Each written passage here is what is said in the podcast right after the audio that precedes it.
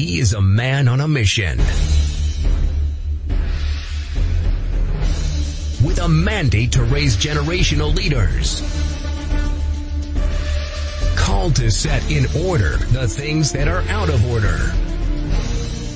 And to bring leadership development, human capacity building, and wealth creation to all. Welcome to Maximizing Destiny with Dr. Michael Hutton Wood from the House of Judah, the Leadership Factory, raising generational leaders, impacting the nations. And now, here is Dr. Michael Hutton Wood.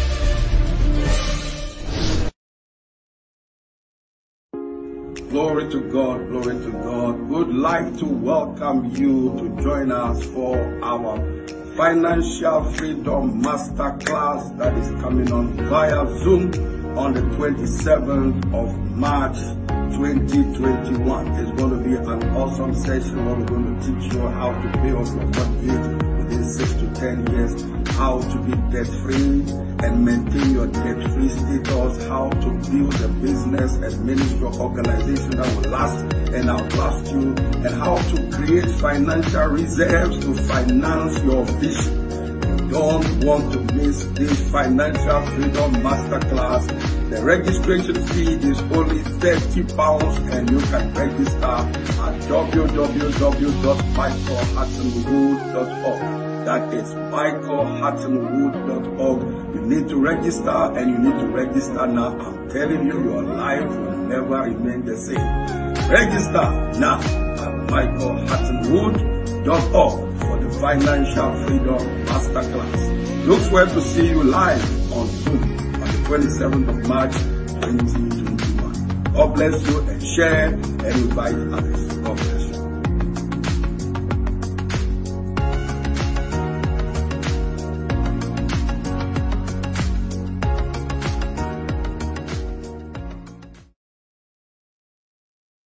Hello, hello, hello. Glory to God, glory to God, glory to God. You are all welcome. You are welcome to lunch hour with high achievers, the platform for achievers. You are all welcome. It's a great joy to have you all joining us today. My goodness, it's going to be an awesome opportunity to be empowered and to be blessed to fulfill our vision. So once again, you are all welcome, all our guests and our friends on Instagram and Facebook and everyone watching on YouTube. You are all welcome. I can see the giants have, have, have showed up on this platform today. This is serious. Glory to God. Abby Belland, God bless you. You are welcome. Joseph Waller, you're welcome. Matthew Bakker. You are welcome. Apostle Claire Revealed is joining us from the Netherlands. Glory to God, Apostle. Thank you for joining us today all the way from the Netherlands, Rotterdam. God bless you, Apostle. God bless you. Mama B, God bless you. She's right there as usual. More power to you, Mama B, for the great work that you are doing. God bless you. Kuram Shazad, God bless you. Thank you for joining us again. Rafik, God bless you. Rafik Ismail, you are welcome. God bless you. Odofokain, God bless you for joining us once again. Glory to God. Noel, you are welcome. God bless you. Dion Campbell, you are welcome. Wow. Apostle Demetrius, God bless you, brother Demetrius, apostle. I'm just trying to find the title to give you now. Brother Demetrius, God bless you. God bless you for joining us. God bless you. God bless you. Jay Jacobes, you are welcome from South Africa. Jay is watching from Pretoria. God richly bless you. Once again, God bless you. Baz BTL is watching from Instagram. God bless you. I'd like to welcome every one of you. Please start sharing, start sharing, start sharing. Create a watch party as we're going along. Share this with somebody. Share this on your timeline. Tell somebody, tag somebody and share this on your timeline. The right word is what Mama B has just put there. To God be all the glory. We slept and we awoke for the Lord sustained us. We are grateful. So once again, you are all welcome. Thank you for joining me and my guest today, KJ Sparkles. You are welcome on Instagram. God bless you. Now I have with me my guest today, Apostle Brandon Bailey. My goodness, we are honored to have Apostle with us. Apostle, you are welcome. Hey, Bishop, thank you so much for having me on your platform. I'm excited for what God will do here today. Oh, wow. It's a privilege. We, we consider it a great privilege and an honor to have, we've been following your work in South Africa and across the nations. And it's an honor to have you accept the invitation, the invite to be with us uh, today. So God bless you. Ladies and gentlemen, we have with us Apostle Brandon Bailey. You don't want to watch this program by yourself. You need to get other people to be edified, to be built up, to be lifted to become the achievers that God has called them to be. So please don't forget the three T's. Tell somebody, tag somebody, share this on your time. I want you to invite as many people as you know. Even invite your enemies so they can leave you alone. Because after they hear what you're going to hear, they will stay busy and focus on what they need to do. Glory to God. The, the, the, the, the best way to annoy your enemy is to keep producing results because results cancels insults. Results cancels insults. Results cancel insults. So you're going to get powerful keys to generating results uh, today from our guest apostle um, Brandon Bailey. Glory to God. Glory to God. Now, my guest today, Apostle Brandon Bailey. Apostle Claire has shared. Please keep sharing Apostle has shared. Let's all keep sharing. Let's all keep sharing. Many more people must benefit from this session. My guest today, Apostle Brandon Bailey, who along with his wife, Marilyn Bailey, are the founders of Telios, Teleios Church. That sounds like a Greek word. I'll come into, we'll talk about it in a minute. Teleios Church based in Johannesburg, South Africa. It provides apostolic oversight to many who relate and connect with him in his apostolic capacity. He is also the presiding apostle of Kingdom Impact International Network, an international apostolic body based in Vancouver in Canada.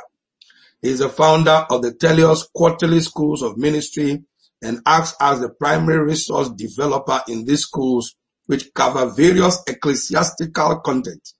The content from these schools have gone to nations such as India, Pakistan and South Sudan. He is an international conference speaker and author and his deep passion is to bring the body of Christ to a place of maturity. Wow, what a powerful profile, what a powerful profile. So ladies and gentlemen, from what you have heard, this is somebody who's qualified to speak into our lives, to edify us, build us and instruct us and inform us and impact us. So you don't want to uh, participate in this by yourself only. So right others. Kenneth Dean Jacobs, you are welcome. Apostle, once again, you are welcome. Could you tell us what inspired you and your wife to set up these ministries that we have just mentioned, the Teleios Church, um, the uh, Kingdom Impact International Network, the Teleios Quarterly Schools of Ministry. What uh, inspired you and your wife to set up these ministries? Well, once again, thank you once again for the platform and the opportunity. You know, I hold you and your dear wife, uh, Pastor Bernice, in very high esteem. Uh, you know, as we travel to West Africa and connect with some of the people in the UK, they speak very highly of you. And it's through my friends in the nation of Ghana that I learned about your ministry. So uh, I'm very humbled to be on this platform with you and your dear wife. Thank you for hosting me. Well, to go to your question of Teleios Church, Teleios Church was started about, I think this year will be 12, uh, 12 years ago we started Teleios Church. Uh, I'm originally out of a denominational church and uh, I was the associate pastor in a local denominational church and it was during that period where God spoke to me to start the Teleios Church. Uh, the name Teleios comes from Hebrews chapter 6 verse 1 that says, let us go unto maturity and that word maturity is the Greek word teleios. It means to be perfected, to be made complete, to be fully furnished. When God gave me the mandate for this ministry, one of the things that God said to me in no uncertain terms was that He has mandated me to bring his people to a mature place of understanding as far as their journey, their walk uh, with God is concerned.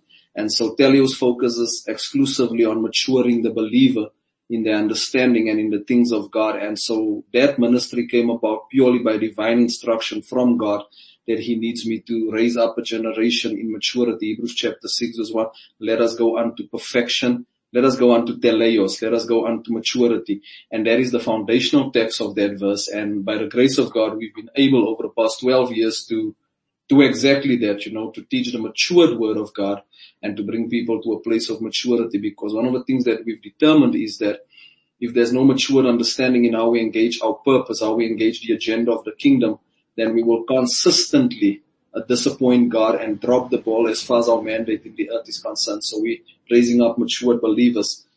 The uh, School of Ministry, uh, I graduated from Bible school in 2004 and uh, I'm grateful to God for that. But one of my frustrations when I graduated from Bible school was that so much of the content is theoretical and not practical. Mm-hmm. And it became a frustration that I wrestled with for many, many years, you know, and so being a Bible school graduate, uh, I always wrestled with the fact that we have all this massive terminology, good theory, but it was just not practical and, and that became a frustration for me. And, uh, I wrestled with it for years until I decided instead of just being frustrated, perhaps I should actually write certain things for the body of Christ, produce content for the body of Christ and literature that makes it plain, that makes it easy for people to grasp, easy for people to understand. And so I'm from the apostolic stream of the church. And you know, when you're in the apostolic stream, we have these complex concepts. And uh, I felt that, you know what, people are not getting us. People are not getting what we are. As usual. And, uh, yeah. And so I decided to launch the Teleios School of Ministry with the objective being to simplify these things, to break it down so that the ordinary man on the street can understand it, but also the guy that is seasoned and learned in the things of God. And so the idea was to bridge that gap basically, where with one stone you are able to kill two birds, you know, reach the informed, seasoned vessel of God, but also make it interesting for the guy that is just starting out on his journey. And that was how we started the Teleios School of Ministry to simplify these complex, complex concepts. And we've been running with it now for a very long time. And I decided to just develop content because, you know, we can be frustrated and just stay there. So our frustration must give birth to something. You cannot just be frustrated and not produce something that will eliminate those frustrations. And so I said, instead of just venting, perhaps I should be writing something Mm-hmm. And that was how we started the Teleios School of Ministry, the Apostolic Network. I, I part of an Apostolic Network. I submit to Apostle Michael Scantlebury. And uh, after years of serving him faithfully, uh, about two years ago, he came to me and he said to me, listen, uh, I'm, I'm much older now. You have served me faithfully over the years. Uh, we have a relationship that spans about 15 years. I think we've been together for 15 years now. And he said to me that because he's aged and because he's now focusing on something else, he felt that it was time to hand the network over to me after 15 years of faithful service. And so I took over the network uh, from the man that I submit to. And that is how it came about with me having this apostolic network. Of course, under that scope, there's a lot of pastors in our local context, context and also on the continent that have reached out to me to father them, to mentor them, and that then helps me to serve them so that they, they are not absorbed in Teleios church, but they maintain their own autonomy. And yet at the same time, I'm able to be a resource for them in their journey and in their walk with God. So those is how those three uh, dynamics of my ministry came about. Wow. Ladies and gentlemen, I trust that such a powerful foundation. You can tell what's about to happen on this platform. Glory to God. Glory to God. My goodness. Devon Bailey, you are welcome. God bless you. God bless. Mommy T Love, you are also welcome. Glory to God. We appreciate every one of you. Jet Jackson, you are welcome. Kenneth Dean Jacobs, you are welcome once again. Rafik Ismail, God bless you. Thank you all for joining us. Please keep sharing, sharing, sharing and inviting many more people to come and benefit from these powerful apostolic truths. Now, you mentioned about mentorship. How important is mentorship? Important uh, mentorship. How important is the power of covering for ministers, for believers? The uh, mentorship, spiritual fatherhood, and um, um, the power of covering in the body of Christ. One of the things I always tell people is mentorship is the knowledge without the pain. It mm. is hmm. the knowledge. Mm, that's a good one. That's a good one. Uh, because generally when you go through life to get to certain levels in your understanding, to certain levels in your journey with God, there's always a level of pain you have to endure to give birth to that. And so what mentorship does is mentorship gives you the knowledge that was acquired through pain without you having to go through that level of pain. And I believe it is crucial for us to have mentors in our journey because mentors help us to avoid certain potholes in the road so that we don't go through those things and we have a sense of awareness as to where we are going. So mm. mentorship, I'll, I'll reiterate that it is the knowledge without the pain. Because if you have a mentor, you don't make the sacrifice for that knowledge. If you have a mentor, you don't make the sacrifice for their experience. That is literally just a deposit into your spirit. And the, the beauty of that is that it makes the journey to the promised land shorter for you. I mean, you a seasoned man of God, uh, Bishop Hutton Wood, and I'm sure for you to get to where you are, uh, you had to pay certain, a certain price. It took you a long time to get there. But anybody that comes under your covering, there's a level of knowledge you have acquired that shorts, that it makes the journey much shorter for them because you're now able to tell them that you don't have to do X, Y, Z. You can just do this and get to that level. And so I believe that is why mentorship is so crucial. But also there's a distinction between a mentor and a father. A mentor generally focuses on our career. A mentor generally focuses on our calling, on our assignment, on our work. A father focuses on us as a person. And this is where a lot of people don't understand the distinction. This means that a father will give you a relationship, but a mentor will give you knowledge and he does not necessarily owe you a relationship. Mm. And mm. many individuals do not understand that because a mentor can come into your life, he can speak solely to your assignment. Whereas a father is different because he has vested interest in you beyond your career, beyond what you want to achieve, beyond what you want to attain. And so that is generally where the relationship is much deeper. And this is why I always say that we will have more people we mentor, but we will have fewer people we father. Mm. And if we can make that distinction at the end of the day, it will also help us then to manage those relationships accordingly because over the years I've noticed a lot of people want mentorship and when they don't get what a father gives, they become frustrated and they pull away. Uh, and they don't understand that the only thing they wanted was knowledge, was a resource, you know. So somebody can mentor you through his tapes, he can mentor you through his television ministry, he can mentor you through his books, he can mentor you through an online platform like Facebook. However, fathering requires a deeper relationship and as a father, I believe we have to speak into people's lives beyond their ministry beyond their work. This is now where father comes in and he speaks into your marriage. Uh, he speaks into the habits that might sabotage you down the line. He speaks to you in terms of how you raise your children. He speaks to you in terms of you needing to get rest. And so it's a very different dynamic at the end of the day. And I think sometimes we confuse the two. So I can mentor somebody purely with my resources and my content, but I can't father somebody only with my content. The difference also is proximity because a father walks closely with you as a person and a father will be around even if you don't have the career dynamic to you anymore. A mentor will be around as long as you have the career and the business objectives and the goals. And that is how we make that distinction. So in life, we'll have more people we mentor, but there'll be fewer people we father. And if we can understand that, then we also will be able to manage our expectations, our emotions, and give people what they need and not go beyond that. But people also need to be clear. Do they want career guidance or do they want you to step into their private space? Because even to father somebody, they need to give you permission. Absolutely. That's a good one. That's a very powerful statement right there. That's deep. Mentorship is knowledge without pain. Uh, there's a difference between mentor, a mentor and a father. You know, there are people who sometimes say things like, uh, um, um, my father doesn't call me, uh, my mentor doesn't call me. Now, who needs, who needs who? who should chase who? Who should yes. chase who? go ahead. Who should chase who? I think we need to go into details about this father and mentor, uh, thing is, is, is, is very powerful because sometimes we confuse the two. This is my yes. father, is my mentor. So who chases who and, and elaborate on the for the, everyone online to understand the difference between a father, spiritual father, and a mentor so that we can manage our expectations properly and not get offended and leave prematurely.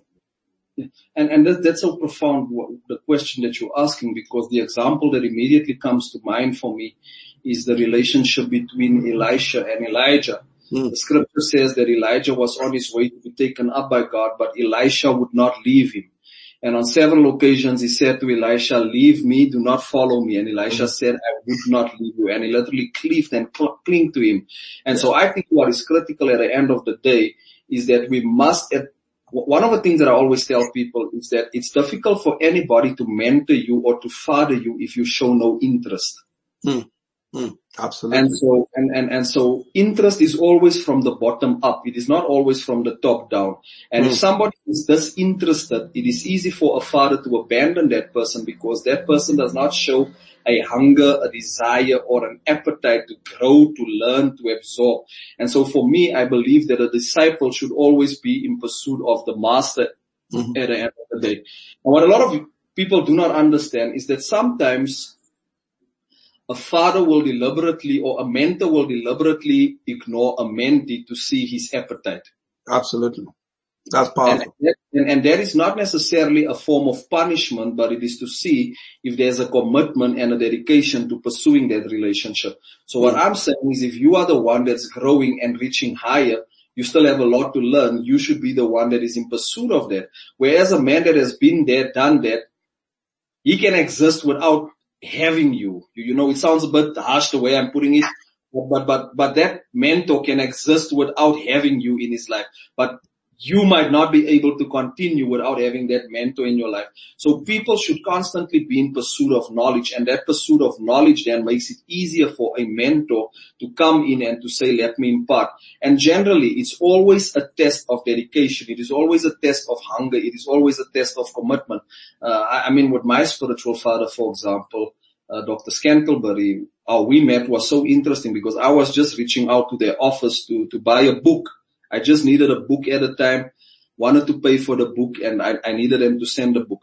And we started having conversation, but I was so intrigued by the things that he was sharing with me that that conversation became conversations day after day and it was not him speaking to me, it was me calling him. It was me dropping him an email. It was me asking him certain things as I was learning and, and growing in my journey. And that thing evolved to the stage now where there's a level of reciprocity in the relationship.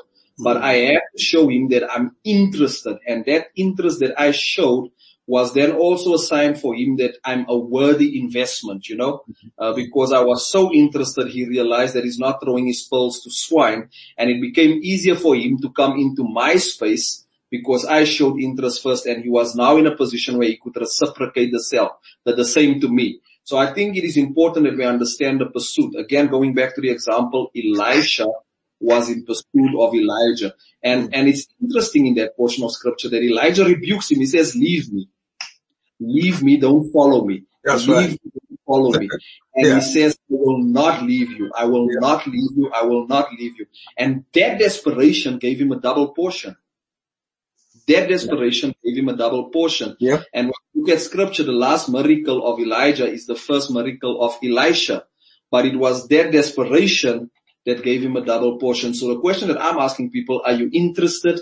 Do mm. you want it? Are you desperate for it? And even when they reject you, will you show that you are not backing off because desperation and pursuit always brings a reward. Mm. Wow. I believe that you all been empowered and been blessed by this powerful truth. Our guest today is Apostle Brandon Bailey from Johannesburg, South Africa. I'm telling you, I'm being blessed. It's always good to hear people speak uh, about things that you believe in, which you teach. glory to God. Glory to God. It's a great joy to have you with us, Apostle, Apostle Bailey. God bless you. I'm honored also to have uh, on the platform my mentor, Bishop Kingsley Joshua Akoto Bamfo, the General Overseer of Powerland Chapel, is with us today. Bishop Joshua Kingsley Akoto Bamfo, our mentor.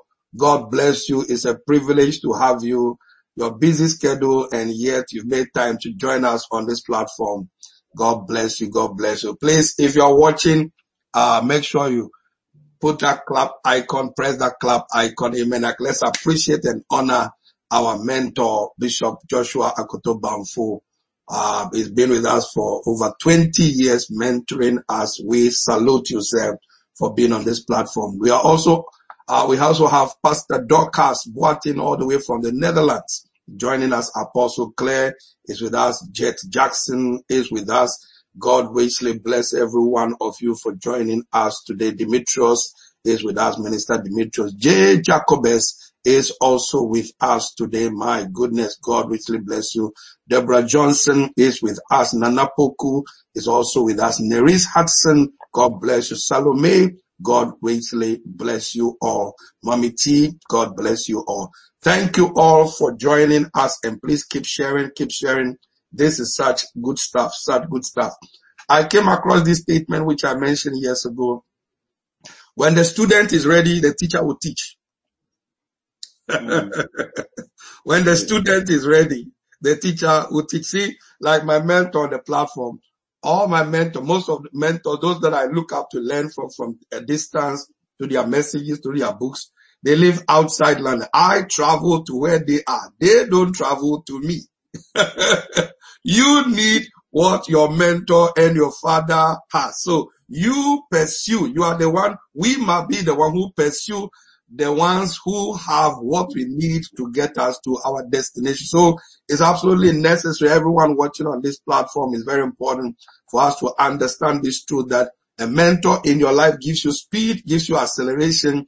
You don't have to go through what they went through to learn from what they have gone through. They give you speed, they give you acceleration from their experience and from their wisdom. Mentorship is crucial and fatherhood is absolutely crucial. And apostle, what you mentioned Elijah and Elisha. When Elisha asked for the double portion, he said, if you see me go, in other words, you can't be working with me just temporarily because of something that you are looking for just for today, yeah. stomach direction. If you can hang around me, and very often mentors can be very harsh as part of their training process. It's part of the training. Bible says, endure hardness as a good soldier of Christ. I remember there was a time in my life when I wanted to give up in ministry. So I visited my mentor, Bishop Akoto Bamfo in East London. And I said to him, you know something? I was a teacher before now. Things are not going well. So I'm going back to teaching. one statement, one statement sent me packing. Go back to Croydon and do what I've told you to do. End of story. No, no comforting, no pampering, no that. Go back to Croydon and do what I've told you to do. And I've been doing that ever since. So ladies and gentlemen, the first experience and encounter that Elisha had with Elijah was enough to put Elisha off. But the question is, how desperate are you for what your mentor carries to empower you to become all that you are called to be? He says, what have I to do with you? Just because Elisha said, let me go and tell my parents I'm about to follow you. So sometimes mentors and fathers purposefully, like you said, deliberately will do things, will, will, will, present certain things in such a harsh manner just to test you and to see what is in you. You don't give up, you press on and make sure you become everything that God has called you. Do you want to weigh in on what I just said? Yeah. I, I think also one of the things we have to guard against when it comes to mentorship, Doc, is that a lot of us want a preferred personality hmm. when we are in pursuit of content. And one of the things we have to understand is that God deposits content in whosoever he wishes. And he does not necessarily cut that personality or configure that personality to the type of person we would like. And what I've picked up in ministry is that a lot of us do not know how to overcome personality indifferences mm. so that we can get to the substance of what we need for our journey. Uh, we rather want the person to adjust who they are in terms of their personality. and we miss the spiritual dynamic of that relationship. I mean, Jesus, for example, was a very complicated leader. Uh, the Bible says that, that, that, that 72 came back and Jesus started making crazy statements. One of that statements was that you have to eat my flesh. You have to drink my blood if you want to be part of me. and the scripture, says, the scripture says that day many disciples left him. That day many disciples left him because he was a very complicated personality and it was not easy to grasp what type of person he was. Uh, And a lot of people could not manage his personality, so they missed out on the spiritual deposit that was necessary for them to move from point A to point B. We have unfortunately produced a generation that is so easily offended, that is so oversensitive, that if they pick up one indifference in terms of your personality, they use that to judge the sum total of who you are and the sum total of what you carry. And they sort of eliminate themselves from having a harvest because they have submitted and yielded themselves to the grace and the anointing on your life.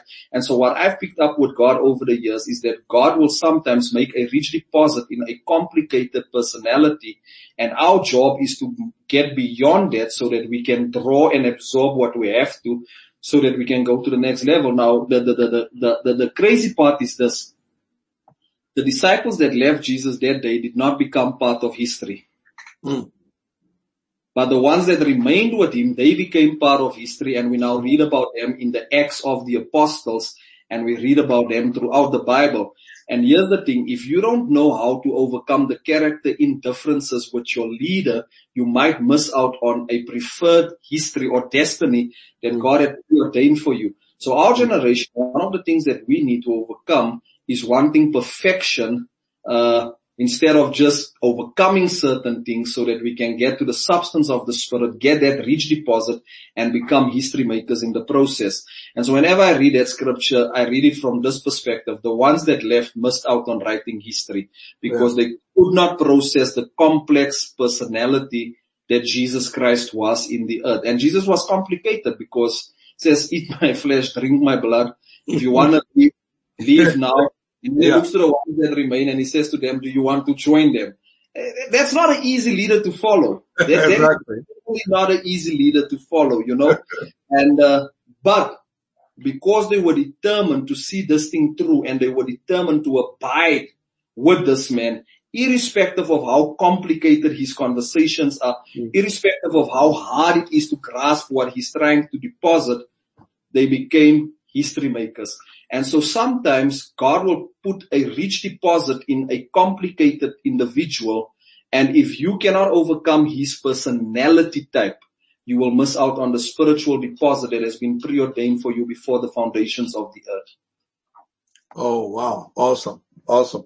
I'm going to take, um, um, this is powerful. Apostle says, Apostle Claire says, you know, I believe in mentorship and honor fathers, mothers, but I feel there's too much talk on what the mentees and children should do and very little on how mentors, fathers and mothers or what mentors, fathers and mothers should do. Can you weigh in on that? He says, yeah. you know, I believe in mentorship, honor and honor fathers and mothers, but I feel there's much talk on what the mentees and children should do and very little on how the responsibilities of fathers and mentors and spiritual mothers to those that they are mentoring or they are prote- they are proteges. You want to weigh in on that? Yeah, I weigh in on that. So one of the things, and, and I and I absolutely get where Apostle Claire revealed is coming from, because I do think there's been some extremes as far as this conversation yeah. is concerned. Yeah. And there's no way we can tiptoe around the extremes and the abuses that comes with this. But here's what I will say. One of the things, one of the core functions of fatherhood, one of the core functions of fatherhood is depositing identity into a son. That is one of the core functions of a father. When you look at the Old Testament of scripture, it is quite interesting that a man would be on his deathbed, he's busy dying, and what would they do? They would rush in the children to stand around the bed so that he can make a prophetic deposit in them before he dies. Now I looked at that scripturally and I found it very interesting. And you know, I looked at it and I said, here's a man that's dying. And the, the only thing the family could think of, this is ancient patriarchs in Israel, the only thing the family can think of is get everybody in there so that he can deposit a blessing upon them mm. before he dies. Now, if you fast forward into our cultural context, that would be seen as insensitive. That would be seen like the man is dying and you want him to pray and deposit a blessing on him. What's yeah. you know? But here's the principle. Fathers deposits identity. And when we understand that the premise of fatherhood is the deposit of identity and that identity is what will establish ministry, what will establish legacy, then it becomes easier for us to reconcile the relationship between father and son. The problem is, as we said in our opening address, is that we're not always clear on what fatherhood entail. And when mm. you look at the sum total of fatherhood is identity. Because the one thing that Jesus did preach throughout his, throughout his journey on the earth, the Father and I are one. If you have seen me, you have seen the Father. I mm. do only what the Father tells me to do. My meat is the work or the word of the Father. It was the one thing that he referenced consistently.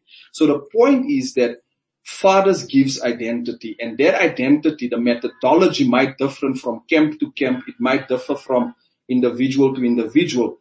We have a lot of people that are functioning in ministry, but they don't have an identity because they don't have a father. And this unfortunately makes ministry so complicated. And this is what happened to the, the sons of Sceva in the book of Acts. The scripture is so profound. It says, Paul I know, Jesus I know, but who are you? Mm. In other words, they were functioning in ministry without an identity and they became a danger unto themselves. They became a danger unto their generation. So much so that demons even beat them up and demons showed no reverence for them. So this is what happens in church today. We have people that enter into ministry, jump into ministry because they know how to do it, but they have not been processed and they have not received an impartation of identity. And we have people that are functioning like that and they become a danger to ministry. So the demons then rejects the sons of Sceva, even though they knew how to pray, they knew what to pray, uh, they knew how to lay hands, they, they, they had all the right wording but there was no recognition because there was no identity. So fathers gives identity. Mm. And that identity comes about in various shapes, forms and sizes. The most dangerous place to be in ministry is to be functional without identity. Mm. That is the most dangerous place to be in ministry, to be functional without identity. You, you know, the example that I can think of is when you play football, uh, one of the things that's important is you, you wear the kit, you, you wear the strip of the team. And number two, there's a, there's a number on the back of your shirt. If you don't have that, you cannot enter the pitch because identity is so critical. Now, now the same happens in the spiritual context. If there's no identity, you can be functional, but there will be no recognition, no honor, and there will be absolutely nothing in the spiritual sense of that. So to answer the question is that yes, children must pursue, sons must pursue, but the beauty of it all is that that son now functions in a spiritual identity. Think about this. When David comes in and he destroys Goliath, the first question that Saul asks is mm. whose son is this? Yeah, yeah. Whose son is this? Because even though David had ability, his ability meant nothing until Saul was able to trace his identity. And so in the realm of the spirit, identity is more important than functionality. And this is what fathers deposit. So in a, in a church setting, in a church setting, is a pastor a mentor to his members or is he a father to his members or it depends on the way the members see the pastor?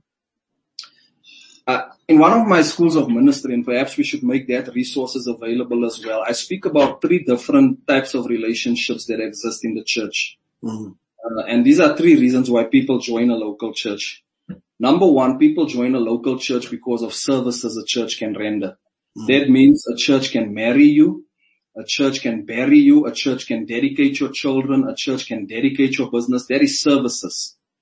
The second reason why people join a church is because they understand the dynamics of networking. And, and networking is where people are drawn to a gift more than to a father figure. Mm-hmm. This means that if somebody loves the way Bishop David Oyedepo preach, they are drawn to him. And those people are not necessarily sons, but they can form part of his network. Absolutely. Because they enjoy his conferences, they go to his conferences, they go to his pastors and leadership training. So that is networking. And then the third aspect is what I call fatherhood. Fatherhood is where there's a kindred spirit, where what is in you resonates with what is in me where you are able to unlock and give me that identity that I need to go to the next level. Revelations is profound. The Bible says that a seal comes and the angels in heaven begins to sing, who is worthy to open the seals? Who is worthy to open the seals? Jesus comes on the scene. He breaks open the seals. He's able to read the seals. Now this is how fatherhood works. Fatherhood is the capacity to open up the seals of somebody's spirit so that they can become all that God has called them to be. Mm. Services can't do that. A network can't do that, but a father can do that because a father now tells you who you are and you begin to function in that. When Jesus was baptized, the father said, behold my son with whom I am well pleased. And that then made him operate at the level he was operating in the earth as a son. And so again, to come back to the question, there can be people in the local church that are fathered, but the chances are that there can also be people that are just part of the network. This is mentorship, just network. They identify with a gift. And then of course there's people that identify with a local church just in terms of services. So these are the three fundamental reasons why people join a local church. Services, networking, and fatherhood. And a father will know his own. Right. A father will know his own. I trust that you are being blessed Wow, wow, this is powerful. Ladies and gentlemen, you definitely need to share this session with as many people as you know. When we finish this, make sure whilst we are on the program, make sure you keep inviting many more people to join us. We need to tap into the wisdom that Apostle has brought on this platform. This is powerfully loaded, powerfully loaded. And keep your comments and your questions coming. Apostle Claire, thank you very much for that uh, contribution and the question right there. We are all here to add to what we already know to help us become everything that we are called to be. So, uh, uh, Apostle said three reasons why people join a church. Let me bring that up. Um, three reasons why people join a church. People join a church for services, for network, and for fatherhood. Fatherhood opens up the seal and Noel said, what a revelation. And then Deborah says, fatherhood is the capacity to open the seals of someone's spirit so they become all that they are born to be. Now, Apostle, let me ask you this question. Uh, my wife, uh, we're having a chat recently and she asked a question because there are people who, um, let me take it from this angle. Um, you look through the scriptures, you find out there are times when people fight the people that they are sent to, to help them become. For instance, Joseph's brothers. Joseph was sent to them as a preserver of life and a deliverer, but they are the ones who actually envied him, became jealous of him and sold him into slavery. Meanwhile, he was born to save them, deliver them, preserve them, but they fought him. Similar cases when uh, David came onto the battlefield and he says, is there not a cause? And the people who resisted him were his own close uh, uh, uh, relatives.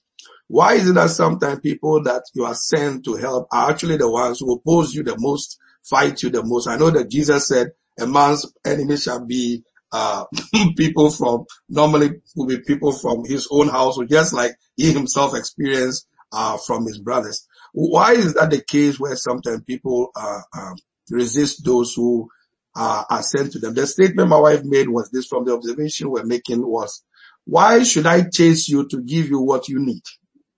Mm. Mm. Why should I chase you to give you what you need? Why should I chase you and beg you to come for what you need, not I need? Why, why should we chase you? Why should pastors chase people why should leaders chase people for what we don't need, but they need? why, is that the case? I don't know if you, you catch my drift. Yeah, yeah, I, I, get you.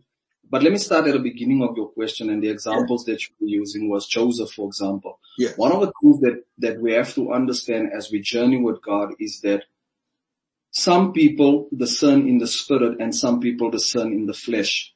And what I mean by that is that it is possible for you as a man of God to see somebody for who they are in the spirit realm without them having produced the fruits of their calling yet.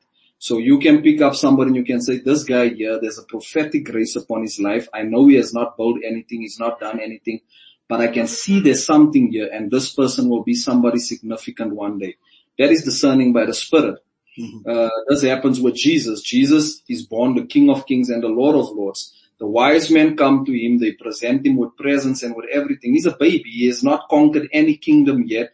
Yeah. He has not uh, built an army, a world-renowned structural army. He's just a baby. But at that level, they are able to discern who he is and they present him with king's gifts that are reserved for a king. Mm-hmm.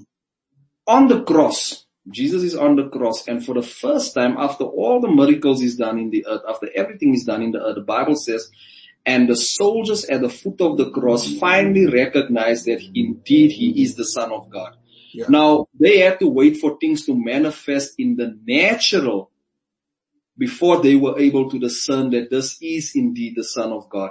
And so what happened oftentimes is that because so many people are driven and governed by the flesh, they need things to happen before they appreciate an anointing. In every seed is a forest, and in every follower is a leader. Leaders are not born, but leaders are raised is an insightful book by one of the leading authorities on leadership, Bishop Dr. Michael Hutton Wood. Uh, people are not disadvantaged, they are just ignorant. Things. Shows you some of the steps and qualitative processes involved in how leaders evolve through nurture and development. Leaders are not born, millionaires are not born, wealthy people are not born, they are made. You become what you want to be by the choices you make in life. You were not born rich. I mean, from your mother's womb, on your face, rich. System, rich. You may have been born to rich parents, but you were not born rich on your face. You became rich by things you did, or became poor by the things you did or did not do. You see, it's all about choices. Live here and start making some changes. What kind of future do you see? paint your pictures from the scriptures. Pick your future. What kind of business do you want?